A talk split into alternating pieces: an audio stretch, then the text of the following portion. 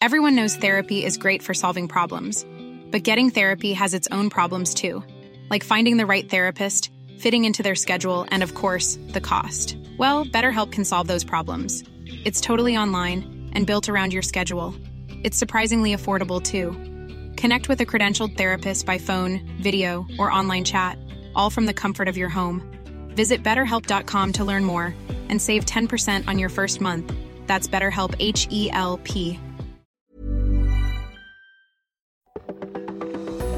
From AccuWeather.com, this is Everything Under the Sun. It's our weekly podcast featuring in depth interviews with experts from AccuWeather and from around the world, bringing you behind the scenes information, stories, and news on the weather, climate change, and the outdoors, covering topics from the worlds of science, sports, and space. It's all the information you need to weatherproof your life. And now, here's the host of Everything Under the Sun, AccuWeather meteorologist Dean DeVore. All right, friends, welcome into episode 8 of the fall series as we get into the second, the last weekend of October. Time is flying. What a wild weather week. Unseasonably hot temperatures out west with terrible air quality in the Pacific Northwest. A bowling ball of winter cold that came down through the Great Lakes and into a lot of the country east of the Mississippi with some really chilly weather here to start the week. But then everything's flipping as we uh, go into the weekend as that warm air pushes into the middle of the country and then eventually tries to get into the northeast a bit. And we're also going to see uh, that wintry, cooler pattern start to set up in the northwest. Dan Pydynowski, AccuWeather meteorologist, will join me in our second segment for the weather for the upcoming weekend and week beyond. But, friends, uh, it is uh, that time of year when temperatures getting colder. The idea of insect pest is getting less, obviously, but rodents and other things are trying to make the move indoors as these colder temperatures hit. We're going to talk about pests as we get ready for National Rodent Awareness Week. Friends, sit back and relax. It's time to talk about everything under the sun from AccuWeather.com. And it's time to sit down with our friend, Chief Entomologist and Vice President of Technical and Regulatory Affairs for the National Pest Management Association, the people who put together the great resource pestworld.org. We welcome our friend Jim Fredericks, a big Phillies fan who's like me, smiling from ear to ear. Are you are it, it's hard because you know when you have a team like we have with the Phillies that had very little expectation. I mean, we just kind of what limped into the the playoffs, and now we're here on the cusp of uh, well, as we record this, we're tied a game apiece, heading back to Philadelphia. That should be a interesting scene here. So uh, we, we, can talk about baseball in the third segment. Oh, there's not a third segment, but this is a weather segment. Uh, my friend, uh, this is National Rodent Awareness Week. And I've got some awareness because I had a rodent come in. It's that time of year. I think they're well, I have a corner of my garage that has a lot of bird seed and stuff, and I'm sure it's just a great place for them to camp out. And so I thought we were talking off air. I thought it was a it could have been a vole, but then it might be a mole. It was definitely dark. It was definitely you know not very huge. So uh, maybe it was a mouse. I don't know, but it certainly was a rodent and I should be aware of that, right, Jim? Welcome. That's for, that's for sure. It's it's Rodent Awareness Week, and it's it's the time of year when the temperatures are starting to drop. If you live in a rural area, the fields are being harvested, and there are a whole lot of rodents that are going to be seeking shelter for the winter. And so what you saw was probably it was probably a field mouse, you know, just a mouse that's out uh, living in nature and found its way in and found a good spot in your garage to eat some eat some food. Um, but you know, there's there's some things that you can do to protect yourself, and I'm happy to talk about that with, with you here today. I would think one thing would be do something that I probably should have done, which is really clean up those seeds, make sure that they're all uh, kind of in a in a airtight container, not spilled out, so that they have some food. That would be one thing that I would think that I should probably be doing. Can you give me some others? Yeah, for sure. So, um, you know, rodents are looking for the same things that we'd be looking for: food, water, shelter. Right. Um, food, obviously, it could be in the form of bird seed. It could be in the form of human food. Uh, pet food is a big one. So make sure that you know you don't if you're if you're going to be feeding pets outdoors to make mm-hmm. sure to clean up pick up that food and not let it sit out uh, overnight because that's going to be really enticing for not only mice but also rats But indoors, sealing up your food in airtight containers is just going to take away um, the ability of those rodents to smell that food uh, because if they can smell it, then they can chew their way into just about anything. Now, a metal container for bird food or or pet food is really going to be your best bet, uh, but starting off with airtight is important too. I think uh, one of the things that people often don't think about is that you know you can actually exclude a lot of the rodents from your home. So you, you mentioned that you had uh, some sort of rodent in your garage. And uh, you know, garages are are hot spots. It's the, usually the primary access point because sometimes people leave their like I do. I leave my garage door open when I'm working or doing stuff in the in the gardening area, and so. I do have a chip. I mean, I have a chipmunk that knows where to get the food when he wants it, and uh, we we surprise each other every once in a while. But he doesn't want to stay. Uh, but I, I, yeah, I think uh, it's it's definitely a hot spot because of the in, ingress and egress, the ease of it, right? That's right. I mean, uh, plenty of people leave their garage doors open. You know, uh, you you have them open all day. You're in and out on the weekends. Sometimes you leave them open overnight, right? I mean, how many times mm. have we mm. forgotten to close up the garage door? Two or three nights a week. So, but not now. I'm going to try to keep it closed because of the. Uh, I do have. It's funny. I have a setting when it's supposed to automatically close, but then I hit the hold button to try to do some things, and then I forget to take it off. So, yeah, for sure. Um, you know, and even when that garage door is closed, rodents can still gain access. Yeah, there's um, little holes in the sides there, right? Yeah, well, something that everybody ought to do as we go into this winter season is check the seal on the bottom of their mm. garage door.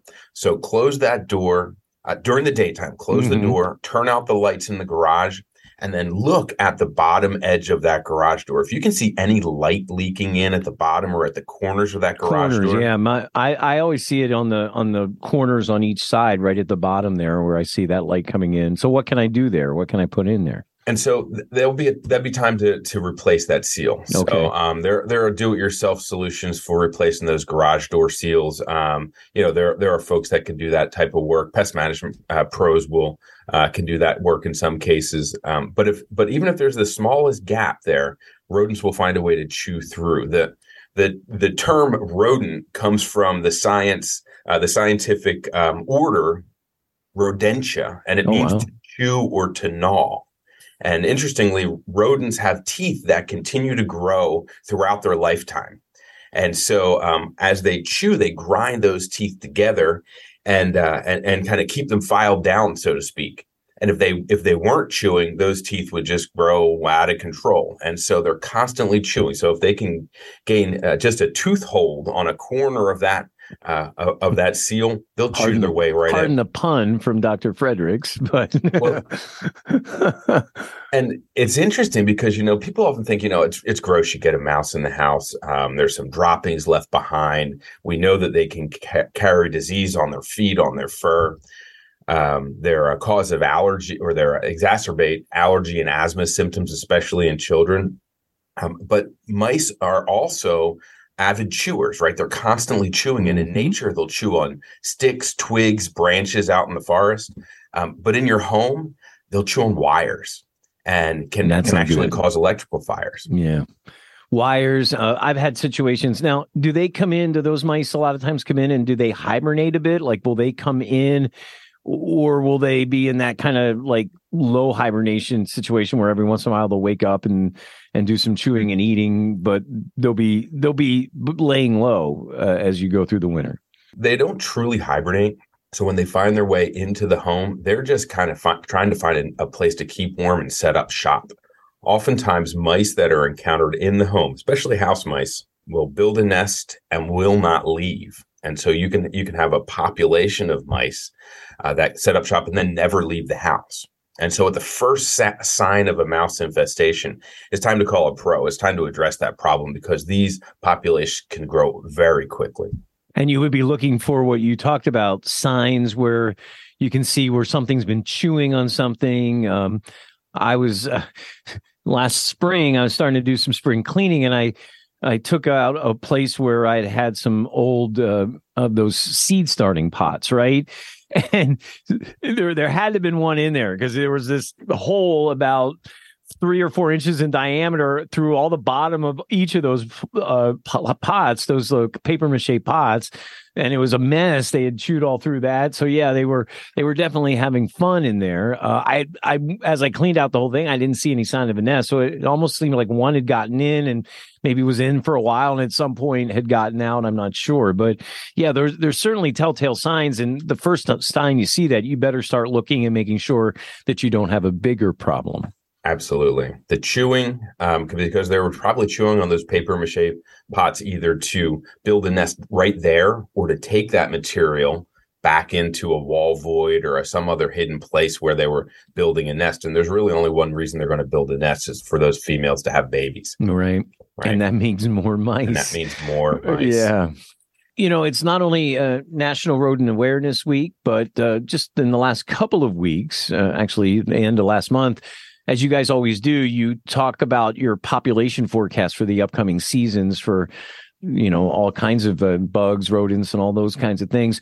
Um, so let's talk a little bit about that. Um, in the northeast New England, so gone through the fall, we were expecting the relief from the mosquitoes and stinging insects, but I know we've had a, a chilly shot here uh, in the last uh, couple of days in the Northeast and New England. It's going to actually moderate a bit.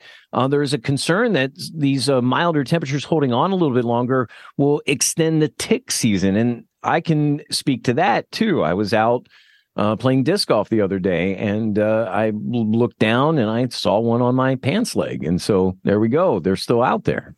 Yeah, this this cold snap. In fact, uh, here where I am in in uh, Northern Virginia, we had a freeze last night. We were down to 30 degrees, I think, in in our neck of the woods, and that's gonna that's gonna kill those stinging insects that are outside.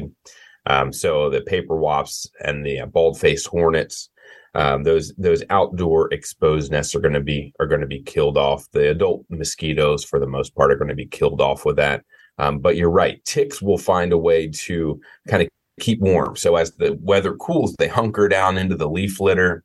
Um, they might, uh, you know, and they and they use that as insulation. But on warm days, when you're out there uh, enjoying those those warm days, even into December, January, February, um, if it's above 50 degrees Fahrenheit outside, you're going to have tick activity, and they're going to be seeking a host, and that's you. Down the southeast, uh, temperatures, uh, winter, fall temperatures colder than average. Expect rodent activity to increase sooner than usual, and that might be the case with because that uh, chilly shot of air that you know we've been dealing with went all the way down into Florida, had uh, 30 degree near freezing temperatures in Florida. So I would imagine those rodents might be on the move, thinking about where they might want to set up shop. Let's go to the Great Lakes, Ohio Valley, Midwest stink bugs are starting to uh, invade structures this time of fall. Living in Pennsylvania, I had a few of those uh, about a week ago where it seemed like they were really on the move to try to find warmer and uh, easier conditions to deal with. Is that what they're trying to do at that point? Yeah, so stink bugs are acting a little bit different than the than the rodents um, because stink bugs are insects. They're cold blooded, and their um, their activity levels are going to drop when it gets cold.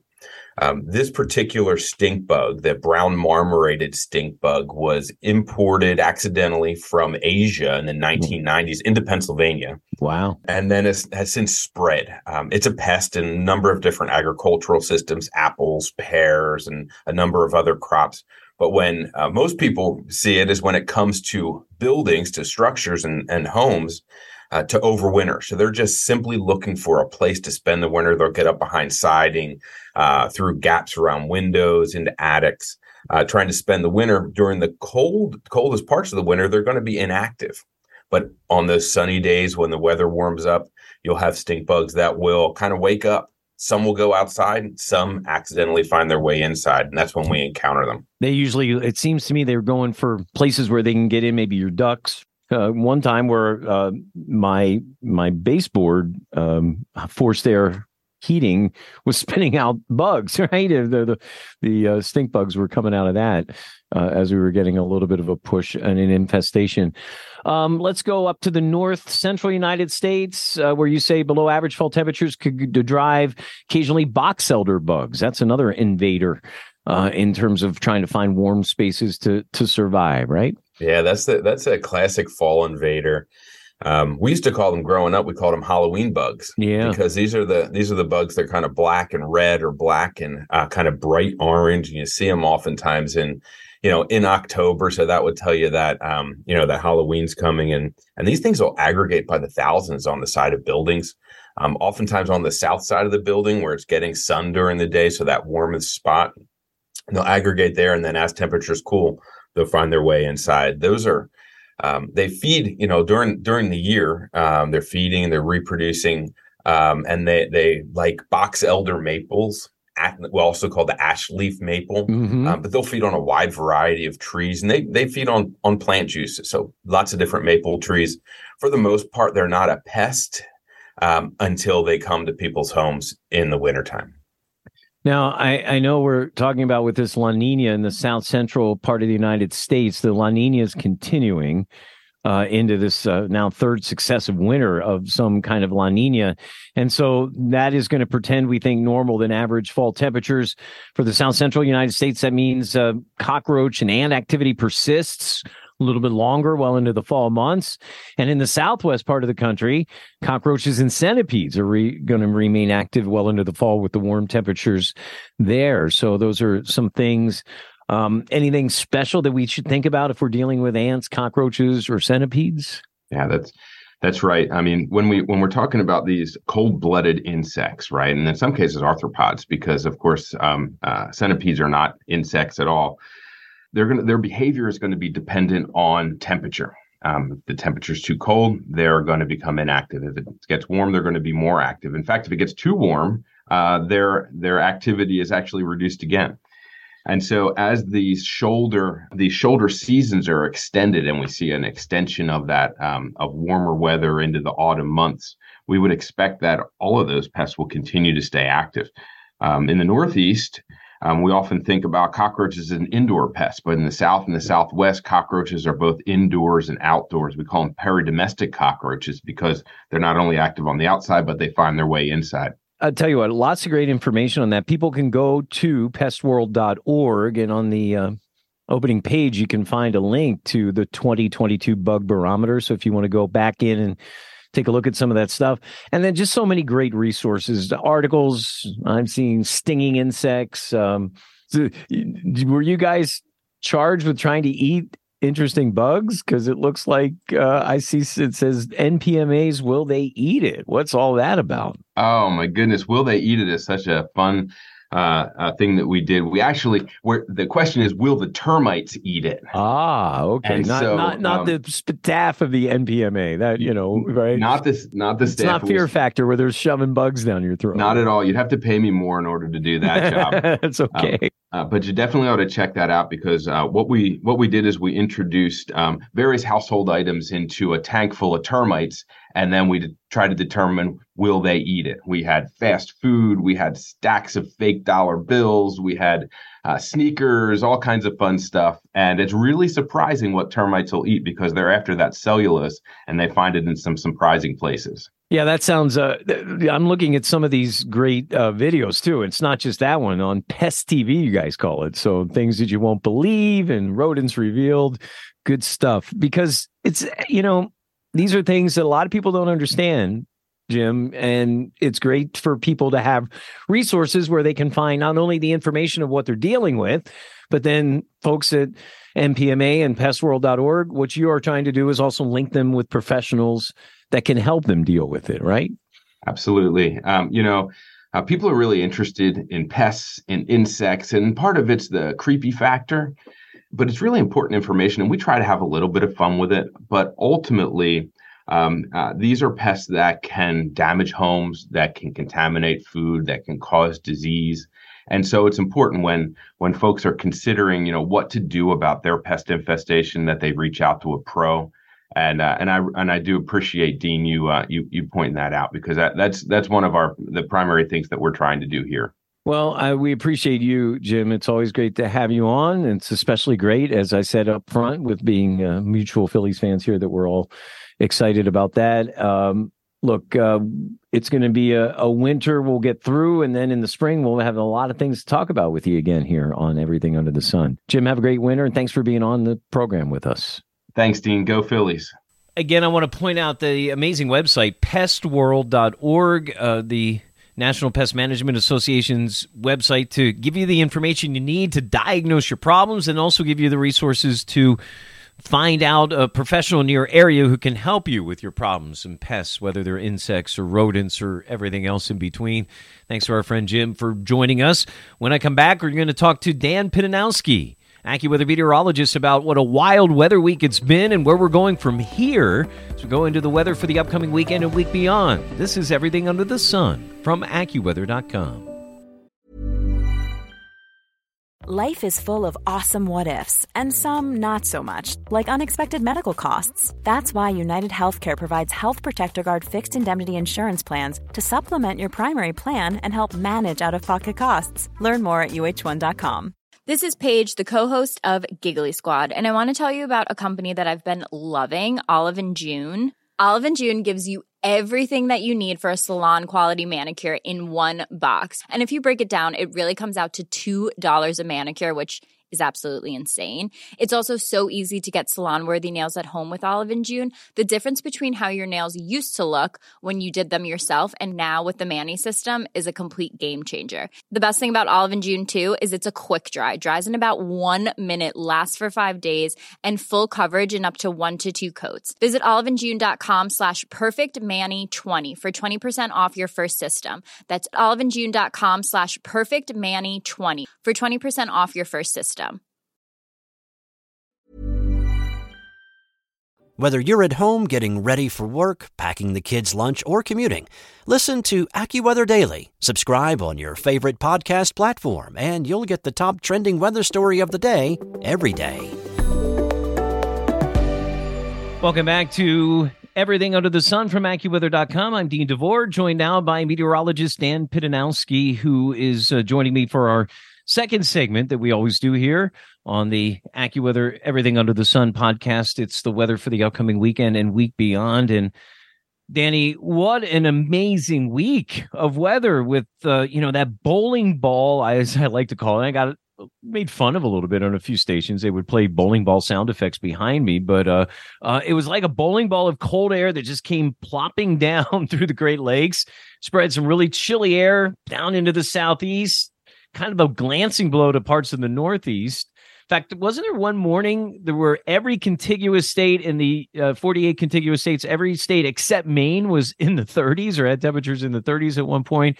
It was that cold, but now what a flip around. All the heat that was out west is coming to the central plains and expanding eastward and they're going into winter mode in the Pacific Northwest. What a flip this weekend. Yeah, it's, it's certainly the case, uh, Dean, and and you're right. the The cold was uh, especially impressive uh, during the middle of this past week over the uh, Great Lakes and Ohio and Tennessee valleys.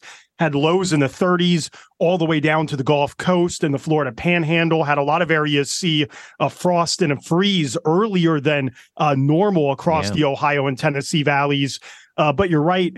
I think for the Pacific Northwest, it looks like a welcome pattern change. Obviously, they've been dealing with the warmth and the very uh, stagnant and smoky air with the, uh, the poor air quality in, yeah, in Seattle there, and Portland. And this yeah. should finally scour that out. Wasn't there? I think uh, this week, Portland and Seattle were number one and number two for worst air quality in the entire world and that's saying something because of the problems we see all the time in China. So yeah, it was a, a terrible situation that in some ways, I mean, you don't want cold snow, yuck to to and and and this kind of weather, uh, but it's going to certainly help our our health in those areas to scour that out. What a yeah what a, what yeah a no that that's exactly right. It, the, the the cooler and the change in air mass, and you get more of a breeze, and uh and and with the cold front coming through, you do uh, stir up the atmosphere and can scour out the pollutants. But you're right, uh, it comes uh, that comes with the price of a uh, colder weather and uh, some snow in the mountains. So, yeah. uh, you know, if you like, uh, you like to do some skiing, getting a little flavor of that as Whoa. snow levels uh, across the northern Rockies and Pac Northwest maybe fall down to four thousand feet or so later this weekend. So, uh, you know, areas like Denver and Salt Lake City looks like they miss out. Uh, not not in the, in the, in the major metro areas, but in the mountains, certainly a taste of winter.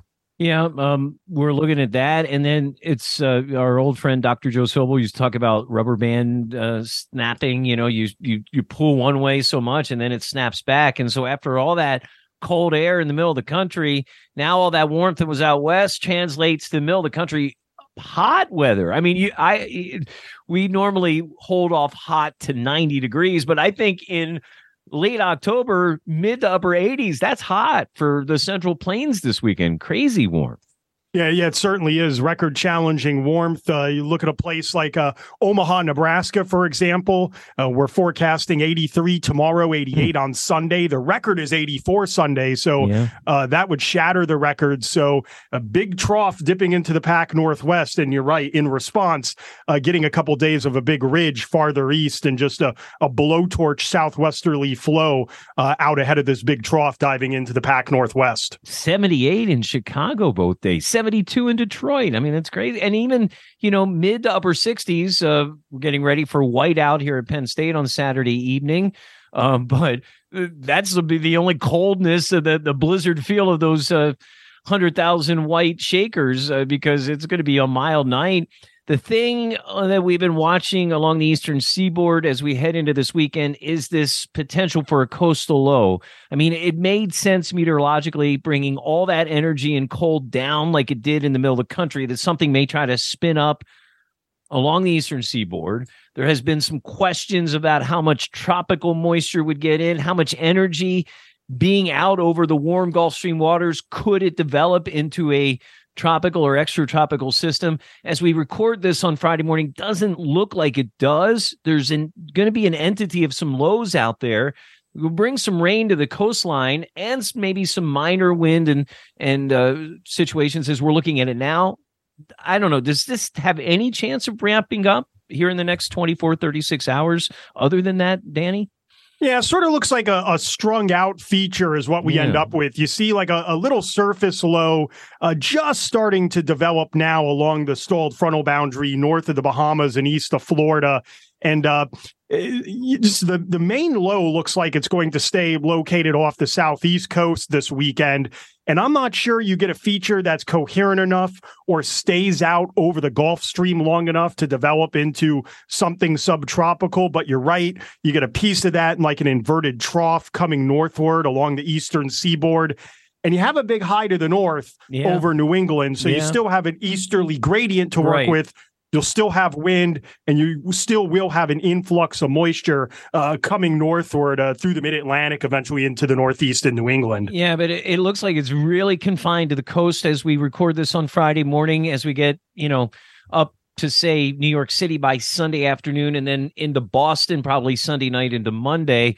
Right now, it still looks like most of the moisture from this whole elongated system is aimed at southern New England, and I think you know they could wake up to some transition or uh, some transit problems with slow travel on Monday up there with some ponding on the roads and poor drainage areas. Um, New York may have that a little bit on Sunday night, but it's certainly something as you go through the weekend and you're in that I ninety five corridor, keep an eye on. But yeah, this doesn't look like it's going to wrap up into what would essentially be a really kind of just strong nor'easter is what we were kind of fearing with this uh, deep low. So just stay tuned on that. Um, you know, Danny and I uh, share a lot of uh, passion about feeding birds and wildlife and stuff. And so this, uh, you know, we were joking before we came and I told him what the uh, subject matter on is celebrating National Rodent Awareness Week. And, uh, uh, you know, we just talked. We we both had a situation, not a not a pest, but I just had, and you've had a bird as we try to feed birds get stuck in our bird tube feeder. And I had one the other day, and I felt so good that I was there that I was able to release that. I felt it was a pretty good feeling. Is uh, this time of year the birds are really hitting that bird feed hard at your place too, Dan? Yeah, yeah, seeing a number of birds uh, now, a lot of blue jays, some uh, yeah. uh, some nuthatches around, and yeah, yeah, we've had them get stuck in the feeder before too, and also have had them uh, back before we had a chimney cap on. We've had them invade the basement, which Uh-oh. riles the cat, fly down the chimney and uh, rile the cats up. Yeah. So yeah. Yeah, good stuff. Uh, I'm glad you, you know, I had the mouse come into the, the garage, and that's what we were talking to Jim Fredericks about. I'm glad you haven't had that. So, listen, Danny, thanks for talking to us about the weather. Dan and I work together every morning, and uh, one of our great team members here at AccuWeather.com. Dan, have a great weekend. All right, you too, Dean. Hope everyone enjoys their weekend. And friends, that'll do it for episode 8 of our fall series of 2022 here on Everything Under the Sun. We are very proud next week to announce that the National Weather Service has deemed us an ambassador of the Weather Ready Nation program. We've talked about that program before, and we are going to uh, talk to them about that uh, great honor that we are so proud about here at AccuWeather. We will talk to you about the weather where it meets your life. You can keep up to date on your AccuWeather app, your AccuWeather.com website. You can get AccuWeather Now there, which is a streaming of our network and other programming that'll keep you weatherproofed.